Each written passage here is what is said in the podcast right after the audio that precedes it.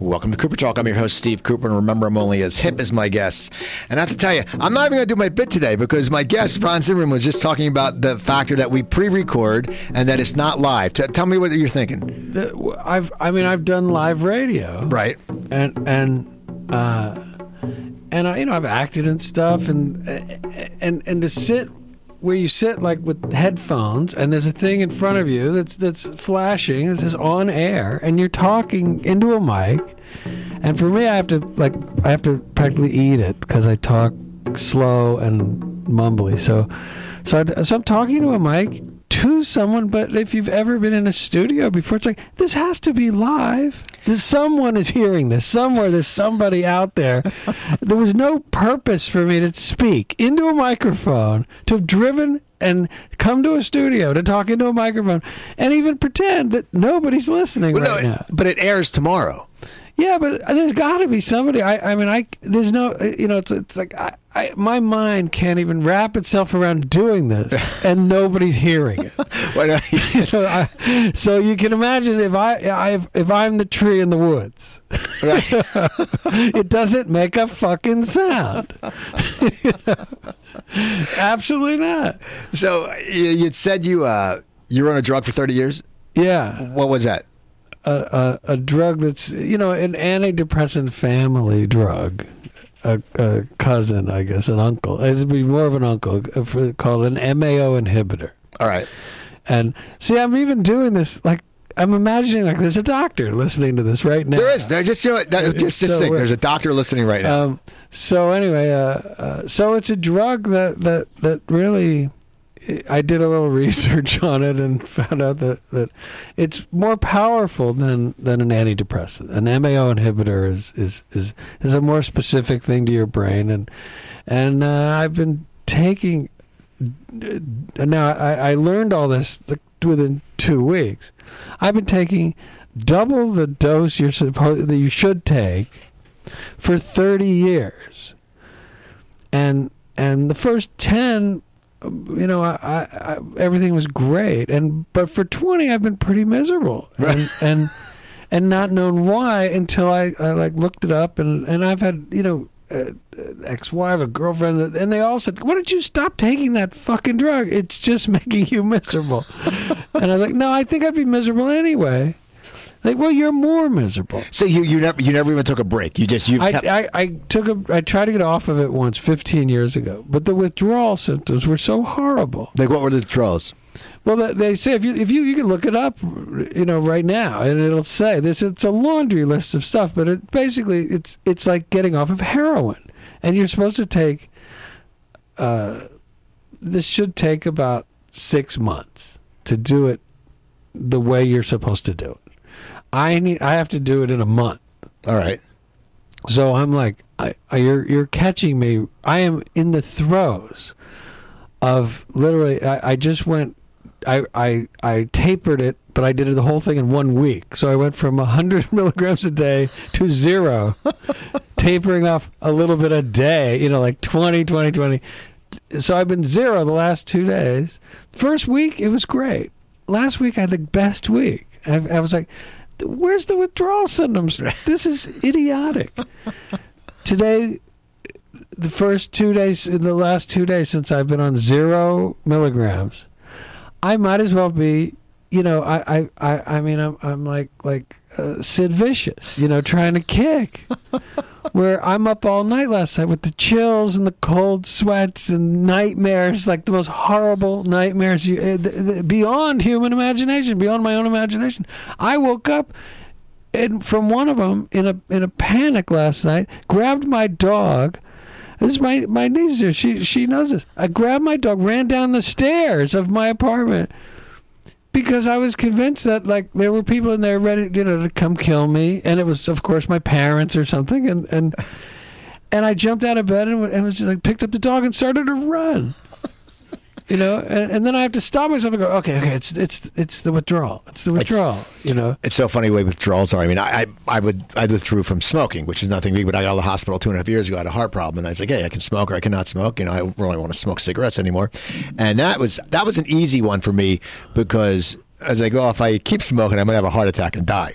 So I stopped. But for Right. but for this withdrawal, I mean, it's like this. It, it's a lot more stronger than a cigarette because Oh, a cigarette you might get, oh, well, I want one, or you might Right. you get a craving. But this, I mean, when your when your Well, dreams this are is your up, mind. right? you know, this is your mind that's just being ripped apart. You know, you know. I mean, yeah, I, I had to. I, I today, this morning was so horrible. I woke up and and it was like my, I, you know, literally, I think my flesh was crawling off of itself. You know, it was just like rainbows of, of colors on my arms and legs, and and and and it was just you know riddling through me, and I'm you know in a cold sweat, sick, and everything hurts and and so just to get here, you know, it's, it's been like Herculean effort to get here, and and that's why I say I'm stoned because I was in the car, and and my niece drove me here, and and and I'm in the car. We pull up, and I'm like, I I'm too miserable, you know. You could have canceled. I, She said that too, but I was like, no, you have because in my head this is live. okay. so, because you can't speak into a microphone and not hear somebody, yeah. somebody not hear it. So I was like, oh, of course I can't cancel. You know, his whole home audience must be waiting. and so no, I didn't cancel. So I was like, okay, I got to smoke this special dope that my friend gave me. You know, that's supposed to be like I have two bags of pot. This is like my medic, you know, my my withdrawal pot. One says, you know, sleep. Right. One says not sleep. And, It's so funny. Now, where, where'd you grow up? Uh, well, Back east, or ba- yeah, back east for sure. Uh, I was born in the Midwest, grew up back east on the East Coast. Okay, because I grew up back east too, but it's funny when you talk about pot. I mean, back back east when I was growing up, the pot was like in a bag with seeds. It Right. wasn't like now. It's like sleep pot. Now it's like a friend of mine sells. Yeah. My friend of mine sells cannabis beef jerky. And Yeah. I'm, I'm like, whoa, it's crazy. Yeah, it's as if uh, uh, you, you know it's stuff like. I mean, I've always made, you know, inst- I prefer to ingest pot. So for you know for like twenty years or so, I, I've made chili with pot. Okay, and you know you, you eat dinner and you get really wasted in a in a better I think a better way than just smoking and and uh, uh you know and that's like like wow I could have you know if I'd have figured out how to market that right, chili. I mean, it would have been perfect. chili pie Because then you sit there and you don't have the munchies because you eat and then it kills it. Because I know a guy who sold uh, uh, cannabis pizza crust, and I'm Right. like, what? That's brilliant. because everybody thinks it, it, somehow it only works in brownies. right. it's like it's either it's either it's got to be in a, a candy form. Yeah. you know, yes, a, a, a pot little sucker thing, a hard candy that will work. Brownies, we've had we've tested, we know Right. that works. But but how could how could if you if you cooked pot in eggs? How could that work too? Right. It's impossible. It doesn't have the right, you know, it doesn't have the right corn syrup content or something, you know. But it's like, so to me, it's like I don't understand why there isn't, and they're probably, I guarantee, with all the states going, uh, uh, you know, as, as no, uh, you know, is legal, this will there there will be whole lines Oh, yeah. of of you know canned pot chili, pot everything. How did you choose to decide to put it in chili? And did you have to melt? I mean, how? What is the process of making You know, pot it- chili? I, to me, it's exactly the same process as growing pot. Okay. which is, eh, you know, I've I've grown pot. I grew pot for, I've and I'm not. I don't even smoke very much pot. I used to. I've grown pot because I had seeds, Okay. and I'll grow anything that I have a seed of. So I started growing it just like, yo, I got these pot seeds, you know, and threw them in the ground. And, and, and so every house I've lived in has had giant pot. I haven't had to buy pot in 25 years. I still have a bag from, you know, oh, this was like my house from 1994. and so mine is marked by the year that I grew it. The vintage. Yeah. he's got the he's got the the good the '94 pot. But but you know what? That's the part about growing pot that I was going to say is is is there is no. People go, oh well, you know, oh look, see that one's a bad one, and and it's got to be a male and a female, and this one's got to sprout with the buds, and you know, I've grown pot for years. When I've had to, when I've been moving out of a house, I grab whatever's in the ground, tie it upside down, put it in the closet. It dries. I smoke it. I get high. All right, there you go. Right. I don't know if they're females and males, and I just think, oh yeah, some made flowers, some didn't. What the fuck? It's all pot. Right. And and then you ask somebody else, and they go, none of the buds have to be this, and, and it has to be that, and you got to have the right oils and all this shit just to grow it. And it's like, no. Well, it's the same to eat it. Right. You know, fry it in a fucking egg, and it will do the same thing. You have to heat it, just like smoking it heats it. You got to heat pot to get the shit out of it, Right. To get you high. That's all. It's not. This is you know. It, it's it's. If I can figure this out, everybody should be able to figure this out. Put it in anything that's hot, and then then eat it or shove it up your ass. It'll still get you high. It doesn't matter. You can like pot suppositories. It's That would still sell. That as long go. as you've heated the pot up. Heat it, you know, heat it up, stick it in your ass, and, and you'll get high. You know, it's, it's, I get. I want to ask you, what made you decide after 30 years to get off the the medication? Just because you did, all of a sudden you did research for two weeks and you decided to get off this medication, or No. was it in the back of your head? Or No, I've thought about it because so many friends, or uh, you know, particularly girlfriends, have said like, like you know, said you you have to. This medicine is making you just horrible. You know, you, you just nobody should be this down all the time. Uh, You know, so I would say, oh, you know, hey, what do you take those red pills for eight hundred times a day? You know, and, and I have to take this, or else I'm not, you know, or else I'll get I'll, I'll get bummed out. You Right. know? Bummed out? you can't be more bummed out. Just those must be making you as bummed out as you are. And so I was like, stop taking those fucking things. Anyway, I, I I hit a level of being bummed out where uh, actually, you know, I. I I can't even get a girlfriend to tell me to stop taking them now because I'm so Bummed bad and been bummed out from taking them. So it's like, well, you know what? I got to try something. You know what? How can I fix myself? What's the only constant in my life? You know, because what usually whatever that is, that's something you probably should stop doing. So it's like with you smoking. You know, okay, you go. What's the thing I do every day Right. that's really important to me that that that probably isn't good for me, but I do it every day because I think that somehow it's the greatest thing. the world. Uh, You go smoking. Okay, there, an easy thing to cut out. With me, it was like, okay, what do I do every day that I, you know, that's like smoking that I that I I'm just do by you know, say, you know, I I do without a second thought. Hmm. Be sad. So, and I was like, well, yeah, I'm sad every day. Let's see. Maybe I should try cutting out the sadness. Now, what what do I ingest? That's making me sad. You know, why is my mind affected? What's the only thing I do every day? I take those little red pills right. that I have to take Yeah. because a doctor told me 30 years ago, you have to take these for the rest of your life because you're so fucked up. These are the only things keeping you from being, you know, whatever, totally insane or turning into the Hulk or Right. you know, you know, a werewolf, something horrible, or just you, you die. You know, you wither and die without these pills. So I, that's you know, it's it's uh, Stockholm syndrome with pills. Uh, You know, I guess what they call addiction, but but it's not because it's mind addiction.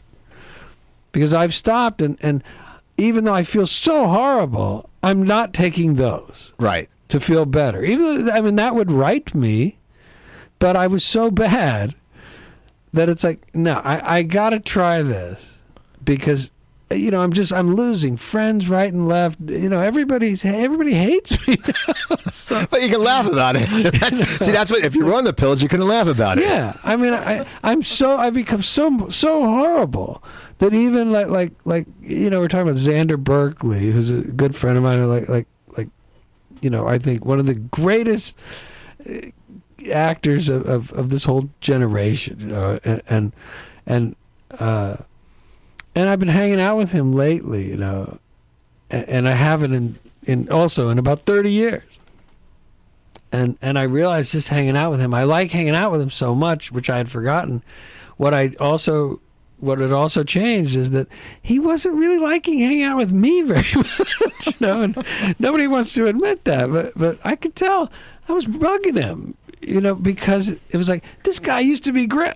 Holy shit! You know, you know, honey, he's awful. How do we get away from him? you know, he's bringing me down. Now, now, you've known him for 30 years? Yeah. Now, how did you meet him?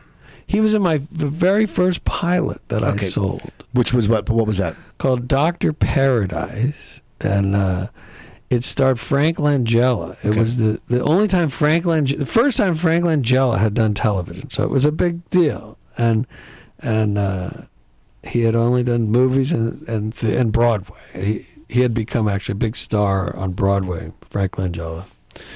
Google him, you'll see. Oh, he's great. Uh, I'm talking to the audience. I know. I'm, you know, um, they're right here. So anyway, if you Google this guy, you'll see he he was he did he did a, the play Dracula on Broadway and became one of the first rock stars on Broadway. Really, where chicks were waiting in line, and and I remember my mother and her girlfriend going up to New York from D.C. to to see Dracula, you know, to see Frank Langella play Dracula, because chicks just went nuts over this, and uh, um, so and then he'd done done some movies, but but uh, anyway, he, to get him to do a TV pilot was a big deal, and uh, and and I got a theme song that was really great by Kid Creole and the Coconuts. You remember that? Yeah. and uh, and they put it on a record. It's on one of their records. The the the the the title, the show title, Doctor Paradise, and they did a great theme song. And uh, uh, anyway, Xander played the shrink that prescribed these pills for me. Okay. Is who who Xander's character was in that pilot. Okay. That's funny. I, I'm so stoned. This is what I'm remembering uh, too. It's like I haven't thought about that in 30 years. That's a great. That's great, though. But yeah, everything ties up, you know.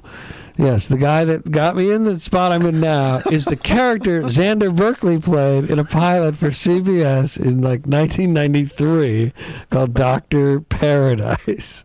How, how did you get into TV writing? I mean, were, did you did you do stand up first, or were you straight up with just? I did, did stand up first. What's that? Uh, I did stand up first, and then uh, some a, a girl broke my heart in New York. I was in New York, and a girl broke my heart, and I had read uh, in this book by Somerset Maugham that the only salve for a broken heart is miles.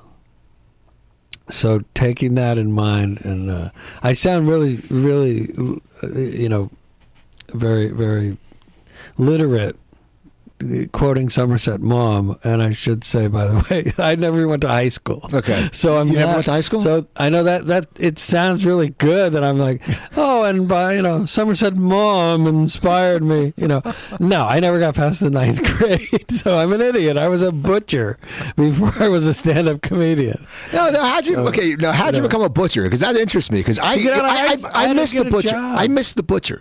Like you, you know, you used to get like good meat Yeah. places. Now you're like everything's wrapped up, and you go to right. Ralph's, and it's like they don't cut it for you. If you go, hey, can I get a? I just want a half a pound of like fillet because I just want a little. Dinner. Right. And they're like. Oh, we have that, and it's like you tell me you can't go in the back and just Yeah. cut a piece. I used when I lived in San Diego. I used to go to in downtown. There was a butcher, and you would go, and you would he would sit there, and, and when he had the leftover, he goes, "Oh, make this for carne asada," and he'd cut the tips, and it was great. So, how did you become a butcher? I mean, that's a good art. It I think was, it's a uh, great art. I think it's a it's a It is- it's a, it it's, is. A, it's a missing profession these days. Yeah, it is. Uh, uh, yeah, there were. You know, it was. Well, I, this was in D.C. and this little like mar a little family market that my that was my grandfather's. That like my family worked at, and they and part of it was an old time butcher shop, and because I was I couldn't get through high school to save myself, and and my dad I understood like, he he his feeling was I have a uh, you know I had an older brother that was one of those you know he'll be a millionaire by the time he's 30 you know and and and uh, and I was the one that that was like you know what? Why don't you go to the store and train and be a a and learn to be a butcher because you can always a union thing and you can always get a job. Right. you know, because nobody's ever going to put a fucking calculator in your hand and say, you know, hey, tally that. it's like, get a knife and start cutting shit. That's what you're going to be good at. you know? You're obviously you're an idiot. You can't get through high school. You can't even get through the ninth grade. You can't get as high as Jethro from the Beverly Hillbillies in school. And and you know we better teach you how to do something. You know, and you and you're no carpenter, so what can we teach you? Well, let's teach you how to cut meat. There's some everybody, you know. If you, you can always move to the country and and you know cut meat. What do you do for a living? I can cut up a side of beef. you could be a, a hunter's assistant if the world ends, you know. So, uh, yeah. So I I was I was apprentice butcher in when I was fourteen and in DC, and then and then you know I graduated to butcher, and then you become a teamster too. So I had the greatest health insurance in the in the in America until I was 28 years old and could join the Writers Guild and then get the the second best uh, insurance. So it's easy to be on those red pills because you always had them covered. Well, that's true. I never paid. I, actually, I never paid more than like two percent for those red pills, and I got a million of them. I have them hoarded for you know. I probably have ten years worth of these. Now, how did you trans? You know, it's not transfer. How did you go from being a butcher to doing stand up? And what started your path? Because you've written. I, I always wanted to be in show business of any form, and at the time, I had done like theater out in Maryland, you know, in Baltimore and in Maryland, you know, like local theater shit. Because I knew I, I just wanted, I, I wanted. Now, now I think I'm on TV. It's worse. How uh, when I was on the Howard Stern show, he used to make fun of me because I, I would, I was so sure not only was there a live audience, but that I, that they could see me too. So I would act out stuff, and then and then feel weird because it's like, but I'm just now I'm acting for the person I'm talking. You know, like I'm just acting for him, and and I showed up on the Howard Stern show at six in the morning, be right uh, three months before the first Spider-Man movie came out. Um, in a Spider-Man costume, and and it never once occurred to me that it was not until I was sitting in the place that Howard goes, Yeah, you know, it's really funny. What's even funnier to me is that you wore a costume to a radio show. he said, Not only a costume, but like, uh, you know, you got it from Marvel. It's the at the time, you know, before the movie it was it was pre the Tobey Maguire costume, so so this was the one like from Disneyland. I mean, this was the real Marvel Spidey costume that I was wearing, the definitive Spider-Man suit. And I got all this trouble. I, I mean, I'd gone to Marvel. The, the, the editor in chief, my friend Joe Quesada, was like there with me, you know, because you can't let that costume go out on the street alone, you know. So we had to walk, you know, he had to go with me to guard the fucking costume. What- I wore a costume to radio. what what made you decide to wear the costume? I knew the Spider-Man movie was coming out. Right. Everybody was, and I knew Howard was all excited about it, as I was, and we had talked about it on his show, and so we were both really excited. And and, because I, I'm I'm some kind of a show business retard, I I thought that. If you're talking into a microphone, people can see you, they can hear you, you know, no matter what.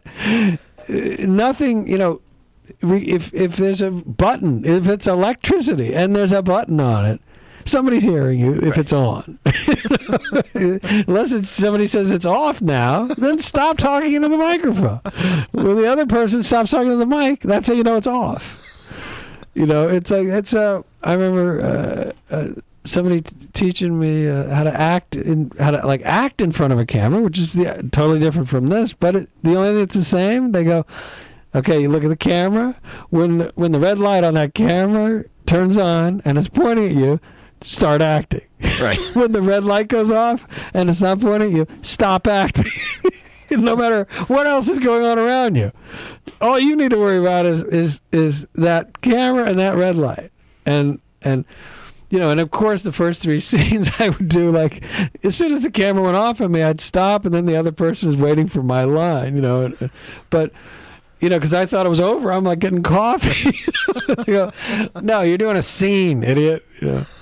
So, so, so I, I, want to get back to so the the miles. You said well, first of all, the, the comedy. You started doing comedy. Yeah. Like were you were like were just when like Rich Shydner was doing comedy? Yeah. You guys all like yeah. Because Shydner, Shydner told me how like there was nowhere to do comedy really, and you guys just started doing comedy. Yeah. In in DC, Rich was was like Rich was this. Rich has always been kind of a bigger than life person. If you obviously you know him. Yeah.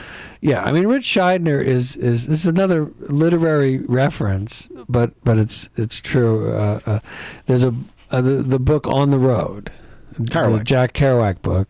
There's there's him, and then there's D- Dean Moriarty.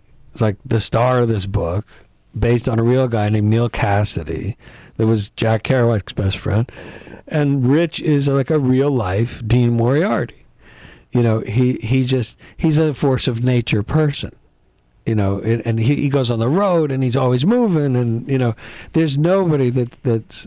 Uh, I'll drop another name, but Bill Maher has always said, "There's nobody better to trip with than Rich Shydner." Okay. because because the only you know as long as you're with Rich Shydner, no matter how fucked up you are, you know you're going to get home right. safe. he has some of his stories. You sit there and you go, yeah. his stories when he performed in Alaska. You're like, oh, anyone else would have been dead. You know, it's like how you even got to the stage, and, he, right? And he's like, "Hey, hey, you know." So I'm sitting there, you know. every every story is, is, is you know it's a story. Any it could have happened to anybody except where he goes to get to the Right. stories is part is the story. You know. Yeah. So we're in this hotel. And uh, you know, we just we flew to, Buda, to Budapest, and then and then we're in Alaska. it's like we were going to do Budapest, and then they said, "No, you're you're actually you're working at the uh, the Ho Ho Club." We're gonna feature. We're gonna feature in Ala- in Budapest. Right. And I'm, I'm a headliner, so we went to Alaska. We got on a plane. The guy gets me, and back then you can get me this. And the guy got me over there. Right. So, So you guys were doing stand up in the D.C. area. Yeah, and and uh, and I just you know that was like that was the en- that was an entrance into show business. That's all that I knew. You And know, then- it didn't matter. I you know I, be, I was an actor, and then I started. I, the the only gift I had was I could watch pretty much anything and do it. Okay. So I watched uh, stand-up comics for a weekend, and then I went home and you know, and then I wrote an act of stand-up comedy because it's like, oh, there, you know, this looks faster than theater. You know, somehow it looked like this is a better road Right. into that in you know back to L.A., which I I lived here when I was five to ten, and then we moved back east. It was and I everything then was just what? How do I get back to there? So Well, it- it's true because like I ten mean, years old till till it took me till I was twenty six. Yeah, when you when you grow up, you know, I grew up back east too. When you sit there now, when I, you know, when you move out here, you're like, oh, I'm not going back east. Like I, I was my girlfriend who lives out here now. We're in a long distance relationship, and I would go back there for, uh, once a month for two years. And in the winter, I'm going, hey, yeah, this is why I got out of here. I mean, I said, you know, it's there's less traffic. It's not, you know, there's. But Yeah. I'm like, there's nothing like coming, uh, getting out, getting up in February and taking a walk in the afternoon in shorts, and you're like, you know, back east, you got to put on 18 bundles and your I gotta gloves. say, I, I'm I'm over the weather here. Right? Yeah, because I've been here so fucking long. You know, thirty years is is is uh, it's a long time. It's well over half my life. So this really is like where I'm from now. It's in it's in the DNA, which is why I can't get out, get out of here. You know, I tried to leave uh, two years ago this April. I, I I'm like I consider I've been here so long that I consider uh, um, L.A. you know slash Hollywood show business. To me, it's pap it's it's Devil's Island, and I'm Papillon. Okay. You know, that's all this place is to me. It's Devil's Island now. It's like you have to fight to survive. You got to fight to even have a life. I'm 56. You know, I've done everything here. There's nothing I. There's nothing left for me to do. I've met everybody I could possibly meet. My real life has, you know, in show business has exceeded my wildest fantasies. I got what I came to get, and I, you know, am am I worth a hundred million dollars? You know, am I worth Sam Simon money? No, Right. but I still got to experience everything that I ever wanted to. And, you know, some people, you, you know, didn't come here to experience everything that I've experienced. I did. You know, I came for the whole fucking ride. you know, it's like I wanted to have a band, so I started a band, and people came to see us. What do you play? know. Nothing. I was. I just wanted to front a band. Okay. And I wrote poetry, and I wanted to, like, sing my my poems. So you know, so I started a blues band, and I wanted to act in a movie. So I figured out a way. You know, so I I took a job rewriting somebody's movie, conditionally that I would have a part in it. you know, so that I could be an actor in a movie. You know, and and uh, it's it's taken me all this time to, to figure out that that that what I I keep waiting for a career to start that's done. you know, because I thought, well, okay, uh, I never was any one thing, but now I've realized at 56, it's because I got to do everything Right. and I'm just not one of those people. Like again, like like Sam Simon is a good example because he's trending on everything, and he was a friend of mine, and and you know he was known for a thing, The Simpsons, Right. and that's that's who what his career was. Even though he did a lot of other stuff, his career was The Simpsons. He was defined. His career was defined by that. His life was defined by an interesting life too. But most people are just defined by a thing, and so uh, so I just realized, oh, I'm defined by my entire experience here, because I started as a as a stand up, and anybody that's a stand up, you're just you're just a life commentator with with jokes. You know, you it's like you you can talk you can talk about life and make it funny. That's the only difference between a comedian and and and anybody else. Right. Uh, You know, so. uh uh, yeah, so that was that was a lot easier than acting. I was like, oh, I don't have to memorize shit. Right. I'd rather do that. I, I don't have to speak other people's bad words. I'll do that. Then I got then I I start I, I would sell jokes. Uh, sometimes if I you know When you moved out here? when I when I was still in New York, when I was still in D.C. Even you know I sold a couple of jokes here, and I'd go up to like headliners from New York, Richard Belzer, and you know I go, hey, I, I was watching you, and and I had I'd, I've written a joke because I could write in his kind of, you know, I'd figure out a rhythm, and I could write like that. So I'd write a joke, and then on a napkin or something, you go, you you want to do this? You think this is funny? And go, yeah, and give me fifty bucks. you know, so so it was like, oh, okay, well, here now he knows me and thinks that I'm funny because he gave me money for a joke. So that's good, you know, and, and I'll get known. And I did. Uh, You know, I got more known for a, you know, kind of a kid. I was much younger than than them. I, you know, I was 17 when I started doing that. Uh, you know, so that, um, but but yeah, I mean, I got known uh, as like this kid that hung around you know, that did a, a, a weird act, but wrote really good jokes because people would have to say I my I wrote good jokes because they were stealing them or I was selling them. Right. you know, so you you know. You can't you can't insult somebody if you're you know if you're gonna steal from somebody you can't insult the shit that you stole Right. you know So so what a shit car. Hey, you stole it. yeah. Like, you know, well, why didn't you steal a car you liked? You know, it's like, you're right, it's a good car. You know, that's- that's why people steal Cadillacs, because they're good. you know, you steal a Mercedes, because it's a good car. Do you know what the number one stolen car out in LA is though? Well, I guess a Prius, but A Camry. A Camry For years. I mean, it's constantly on the top list I wonder why that is. I don't know. Maybe it's because they're hard to, to, to notice. I don't know. Maybe it's, You know, it's so like- easy to hide. It's- You know, yeah. Be very hard to find those cars. And you don't see a lot of them, but you don't see a lot of them in the car chases. That's the one thing I Right. love. I saw. This is no lie. Last week they had one of those box trucks, like a U-Haul truck, was in a car chase. Wow. And I'm thinking that's a guy with balls. Yeah. Because if you sit there and go, "Catch me in a U-Haul Right. truck," you got balls. Well, or you just you really want to get caught, Right. and you're and you're smart enough to figure, you know, well, you know, I, I'm gonna get. I want a bunch of publicity. you know, I want to be somebody for a day. I want to be queen for a day. What could I do? You you You mentioned know, start a car chase Exactly. in a U-Haul. Well, the thing I'll get on the news. They- I'll be they- famous for day. they lay they play it forever. When my girlfriend moved out here, she's watching a TV show and she goes, "What the hell is this?" I go, "Oh, don't worry about it." You know, my friend visited a while ago from New Jersey. He stayed. And I said, "Yeah, you never seen the car chases?" And he's here for two days. Gets here like in the first twenty minutes. He's he's a car chase. He goes, "Are they going to change the channel now?" I'm like, "No." They just keep it this way. They keep it all day. They'll keep it till the guy gets caught. Then the guy will take his shirt off and run through the valley. so, how do you know Stern? I know you you'd worked with Howard. um, when I was in D.C., when I was 17, um, Howard was was doing uh, Howard was doing his show in D.C.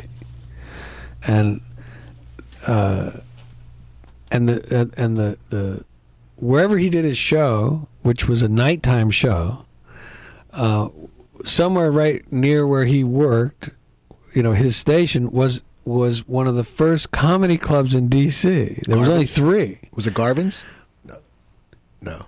Yes. Good. Yeah, it was Garvin's, and and he went. He walks to Garvin's. It was a restaurant, you know, like back in the eighties, a restaurant at a bar with a comedy club installed, because that really that whole period was it it really was a second uh, um, vaudeville. Hey, was, I'm excited, Stab. There's places everywhere. Yeah. You go to a ground Right. round. Oh, yeah, but I mean that's stage. but people don't understand, and even we didn't understand. Those that were in it didn't understand at the time, and still don't label it as such. Where they, you know, they- they'll go like, you know, uh, um, you know, the Great Depression, and that we were in something, you know, that was almost the Great Depression. Uh, and it's the same. Vaudeville was a was exactly what the '80s was. Where there were clubs, it just they didn't work. There was no expression for comedy clubs. They, were just shows, showcases, shows, and and but they were in every restaurant, just like comedy clubs were. You know that, and that's where Jack Benny and Milton Berle and and and the Marx Brothers and all the people that became famous, just like Bill Maher, Jerry Seinfeld, Larry David, uh, you know, Jay Leno, all those people. Well, they came out of another vaudeville, and they became two generations comedians. Just like when I was a kid, when they were kids, there was Jack Benny and Bob Hope and all those guys who had come from their version of the same thing, comedy clubs. You know, comedy clubs of. Uh, by, and by the way, Rich Shydner is a com- is a comedy historian Oh, yeah. and can talk about it better than me about all this stuff about you know the, the the history of comedy clubs per se and that's what those were that's what where he comes from bill maher seinfeld all those people and then then you know there's i'm i don't even know what the gen- the generation after us is the is adam sandler and ben stiller and they all were in comedy clubs you know all started in comedy clubs Right. and uh um, so Would Stern used to come to the comedy club? so so Stern, right? Stern, yes. Steer me back into my lane, please. I'm stoned. Please steer, steer me back into the lane where I was driving. I veered off. That's all right. I'm in the woods there. So you- Help! help. and you do the hands thing. Yeah. All you need is a Right. Spider-Man outfit. Help, help. I'm trapped. I'm trapped. Come on, can't you people see these incredible moves I'm doing? To waving my hands to show trapped. oh no! Now I'm pushing one out like I'm looking for something. See, I'm holding him out like I'm looking for something. So I'm acting for you. You just can't see it because I on I really did. I do feel like like this is a camera in here too. You know. And and when I when I was on Howard's show, Well, he could. He would come see, you, and that's where he saw you, or yeah, that's where we, he first saw me do stand up and invited me. I was like the first stand up ever on his radio show in D.C. And uh, and then so we were, you know, uh, he came up to me after I did my act and he said like like, dude, are you really like that? And I was like, yeah, I guess. And and and I had he saw me. I had picked a fight with a bunch of black, like, like it was a black club right? And there were these you know some giant badass guys that were heckling me and I and I was this little skinny like like long haired freak you know redheaded kid on this stage and I'm going you know and I'm yelling at.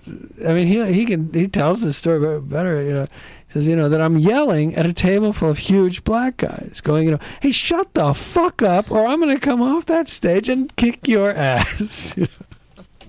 so, uh, uh, yeah, if you don't put the headphones on, you can't even hear me. No, I, I heard you. It's my ear itch. like what? I, um, so, uh, uh, so he, so he comes up to me. and says, "Were you for real? Were you really?" You know, I was like, "Well, yeah. I mean, I get pissed off. You know, the guys I'm trying to, to do my act. You know, I wrote a whole fucking act. I mean, I was not professional about it. I just, you know, well, I wrote a whole act. I, you know, it's like I'm trying to do a play, and they're talking, you know, and." uh and then he said, "You know, I, I, I'm on the radio. I, I, I'm like, I'm, I play a character that's as crazy as you seem to really be." And I was like, "Well, I'm not crazy. I'm just, you know, I, but I, you know, I, I've always been very emotional.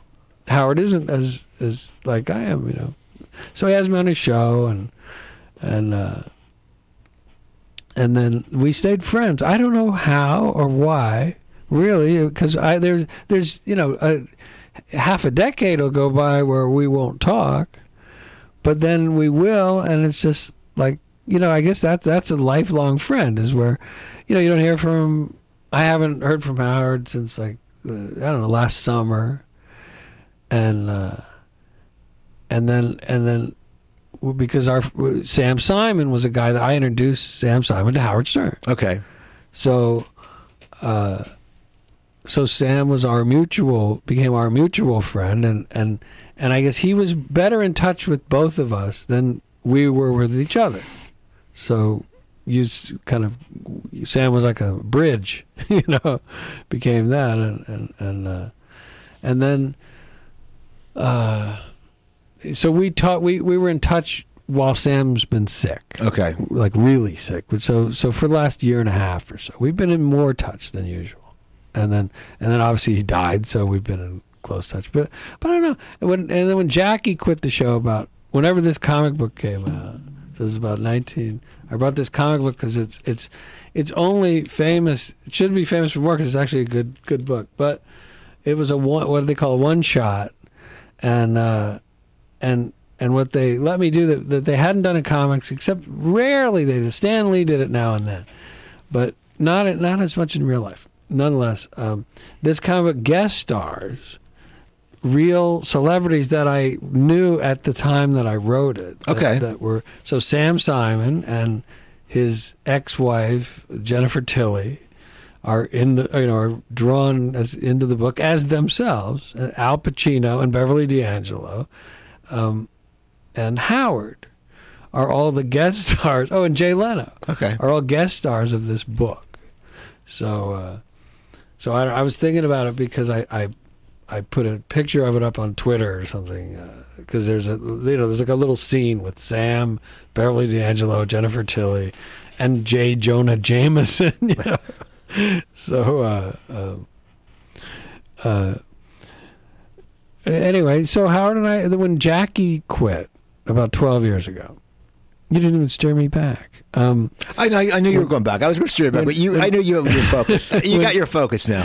when Jackie quit about 12 years ago, um, uh, he, he Howard Howard is you know he's very neurotic, so he has his studio set up a certain way, and that chair where Jackie was was going to be empty and freak him out. So he said, you know, hey, if you want to come to New York for a month or so, and just like get a free trip to New York and a hotel and you know fuck around, just come and just like write write some jokes, do whatever you want, just sit in sit in that chair where Jackie was so I have somebody to talk to, basically. You know, so I, I need someone to talk to over there. So I was like, yeah, okay. So I came here. Somehow it turned out like like I was on a, somebody wrote like it was an audition or something, which it, it never was. It was I, I you know I, I never moved back to New York, Right. But, and just to get up at six in the morning, but. uh uh but it was you know it was fun. It lasted about six weeks. So it seemed like you know obviously if you're on five days a week it seems like you know you, you you've you've done a million shows. So you do it, it's, it's it was strange how well known i you get from six eh, you know six months of being on the howard stern show when you figure he's done it you know 20 years. Right. and and six six weeks of this, and my at the time I, I came back and my uh, I hired a uh, a guy to spray my uh, you know an exterminator spray something ants or something. And and he came in I was talking to him he goes I know you I know your your voice. And then and then you know he's like oh I, I listen to Howard every morning. And you know he had such a huge audience when he was on regular radio. People don't even remember but I asked the producer Gary one time I said how many how many people do you do you know like like can you figure out like rate like TV ratings? How many people watch listen to this show every day every episode? And uh and he goes well that that I can't tally all that up. It's different every day. I mean it's roughly the same every day.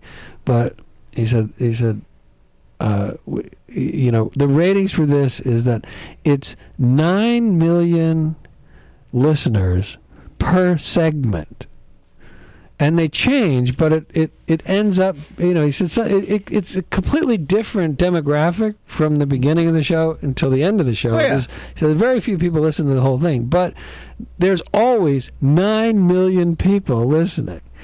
And then i looked it up and you know it was like wait a minute. So the tonight show gets you know five six million so at any given time, more people are hearing Howard Stern each segment than watching the fucking Tonight Show. So you didn't realize, you know, and like I said, my exterminator came over and said, "You you were on the Howard Stern show." You know, I never paid anything. You know, it, it was like, oh, I got to see what it is, to- Right. To, be at a, you know, to be known enough to where people stop charging you for shit, and and and then, you know, because it really was like instead of 50 maybe it was 17 minutes of fame. You know, Right. but, but then when it ends it's like hey wait a minute. How come this fucking guy doesn't recognize my voice and give me it for free? You know, how come where's that shit about you know hey you're the guy that, that was in the spider-man costume on the howard stern show you know? And and and uh and, and you know, a certain amount of time goes by, and, and all of a sudden, you you you, I, I like to call it, um, you know, you you you get uh, you you get famous, and then you get and then you get uh, actually a friend of mine wrote part. I sort of wrote this with a friend of mine, a, a guy who died recently named Taylor Negron. I I- don't know I- yeah. know.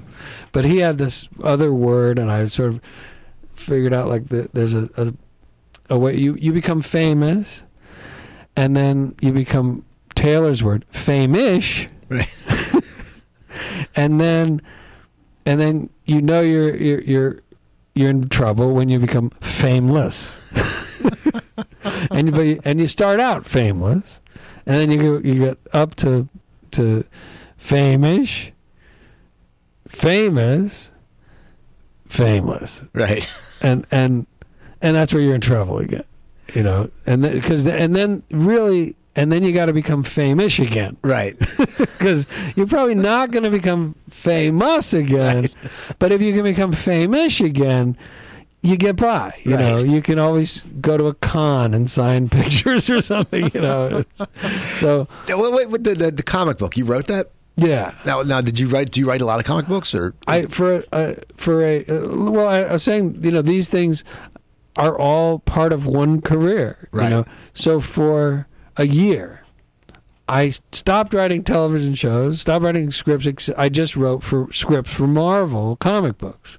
I took I, I took a year to just do that, and and I wrote a lot of. Uh, I I once figured out it was because I don't type. I type with two fingers, so so I I I looked at you know I like I added it all up just because I was amazed that I could type anything with just two fingers, and it turned out I had typed.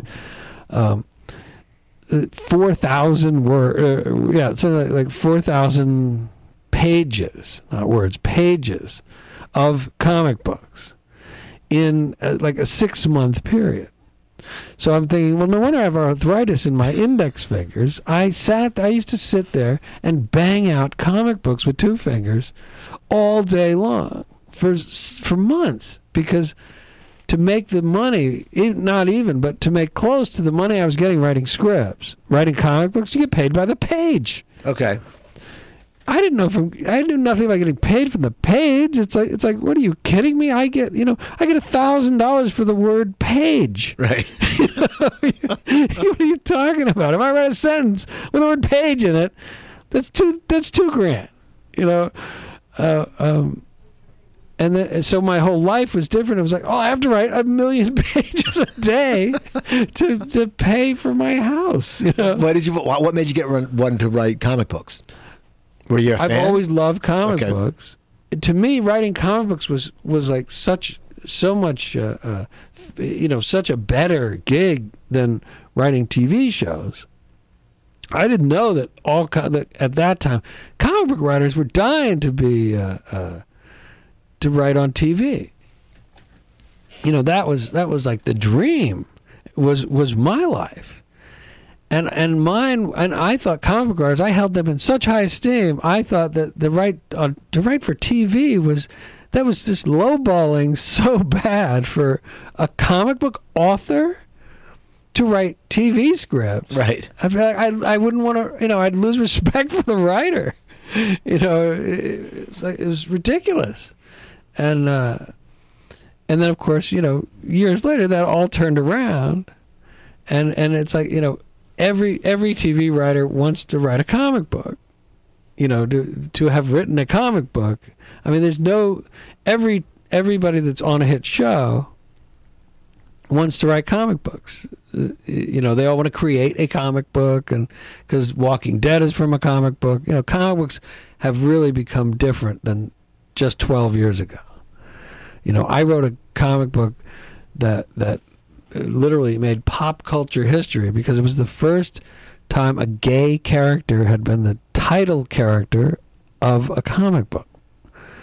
And and that was a Marvel book Okay. called The Rawhide Kid. And and it was like it was on the news. It was the second story on the news after the when the year the war started. Right. And it was like war. You know, Marvel publishes first gay comic book character. You know, it, it, Jay, it, you know, all the tonight the the talk shows were doing rawhide kid jokes and stuff, and and they it was right before the, the Spider-Man movie, which is why I wanted to wear Right. the Spider-Man outfit on the Howard Stern show. See, I can get back in. in Yeah, yeah, you're back. So you're back. So you Yeah. you, you run I- off a little bit. No, I go way off and then and then, But that's and then good. Come back. I'm I'm a callback king, you know. So, um, yeah. So so my so my books were were, I mean me I had to go on uh, um, Crossfire because they were burning Marvel comic books in the South in the Bible Belt over this gay comic, and the Spider-Man movie was coming out in a few months. And the guy that owned Marvel was just so mad, and, and I was like, "Get rid of these fucking faggot comic books," because this guy was the most misogynistic piece of shit in the world. And stupidly, even though he did a lot of smart things, he doesn't own Marvel anymore anyway. But and and hated me, and I didn't I didn't care for him either. Uh, um, but uh, but he he was so homophobic, which is a word that's not even allowed anymore in society. Right. There's no such thing as a homophobic person. You know, you can be the biggest redneck. You can be uh, some some hillbilly that runs around telling jokes with you know the quote N word all, all over him, and and and that and that's okay. But you say faggot, and even your parents will go like, "Hey, that no, I'm sorry, that's inappropriate." You know, uh, uh, you know why? So you know why why that is actually in this country? Why that that is because this is the first time we've ever had a president. The first time we've ever had a black president who empowered the gays. He'll really he's really the gay president Right. you know, because he hasn't done shit for for black people, but he has made gays a race. You know, gays are like a fucking race now. It, it, it's it's like, you know, when I wrote these books, nobody, you know, gays were still way second class citizens Right. You know, hugely. It, that was a minority. Parents still weren't allowed, you know, they were still throwing their kids out if they were gay. And that was just 12 years ago. It, it was, you know, in America. That was just 12 years ago. So a gay comic book hero was looked at like, nope. You know, Right. hey, wait a minute. No gays allowed. And and it was it was about a year before that movie Brokeback Mountain came out, and uh, uh, and I remember when that movie won the Oscar. When that movie won the Oscar, I remember yelling at the TV, "No, no! I invented the gay cowboy! I invented the gay cowboy! You know this can't be happening." That's cool though. You wrote that. Now we have about five minutes left. Yeah. And uh, now, what do you work on now? I mean, you know, because I'm looking at your resume. You worked on. We talked about before you came here. We Right. worked on Action, which was one of my favorite shows. But what Yeah. are, what are you working on now? I have no idea, nothing. I don't Just chilling. Yeah, I, I, I'm, I'm trying to get off these damn pills. you know, I mean, right now, I want to move. I don't like where I. Where do you I- wanna move to? I keep moving. In the last two years, I've moved like five times. I keep moving and not liking where I go. Well, what, what what areas have you lived in? I've lived everywhere from from Malibu to Wabash, Indiana, or to a farmhouse in Wabash, Indiana. I, that's how many places I've tried, and I can't find like home anymore. So I'm. It's like I'm on my own in the world. I don't know where to go. I was talking to this guy, a writer you probably probably know, Alan Zweibel Yeah. and and I've been talking to him about you know hey maybe I should come to New York you know and and you know join the Friars Club and like take my rightful spot among you know old Jew comedians or something and and uh and so now I'm thinking maybe I should do that uh uh you know or maybe I should go to this woman in Chicago that I think I might be in love with but I don't know you know so so it's like and, and i have enough uh, luckily i have enough money I, I can i can go where i want i just don't know where to go Okay. you know and i can't live like a fucking sheik everywhere but i can live okay you know but I, I have no idea where where to go i know i'm i've given up my apartment april 15th and i gotta go somewhere So okay, so you you you have to be somewhere. Okay. Yeah i gotta move somewhere april 15th and i got a dog and you know a bunch of shit And LA is hard for dogs. Places are hard to get with dogs. If you no, they're not. Oh, Not really? one. No, I mean, mine's not a not a little or big dog, medium, but but I have but but he actually is a service dog, Okay. and by law that you can't. You know, not that everybody don't. You know, hey, people that are listening right now. Uh, well, I guess it still works. Um, Yeah. uh, you know, don't run out and get those phony fucking service dog things. You know, because it's it's it's irritating. My dog actually performs a service Right. you know, if I, you know, if you, you know, at least, you know, it's against the law for somebody to ask what the dog does, but you should have something the dog does, Oh yeah. Just in case, you know, what, if- you know, in case somebody grabs you, and takes you out of the building, Right. goes, hey man, you better show me what that fucking service dog does, or I'm going to see if it, if it'll guard you. we'll know in five minutes if it's a guard dog. I can tell you that for sure. 'Cause I'm going to kick your ass unless you show me the service that fucking dog provides. You know, and if your dog isn't already on that motherfucker's leg, you're you're going to have your ass kicked really bad. You know.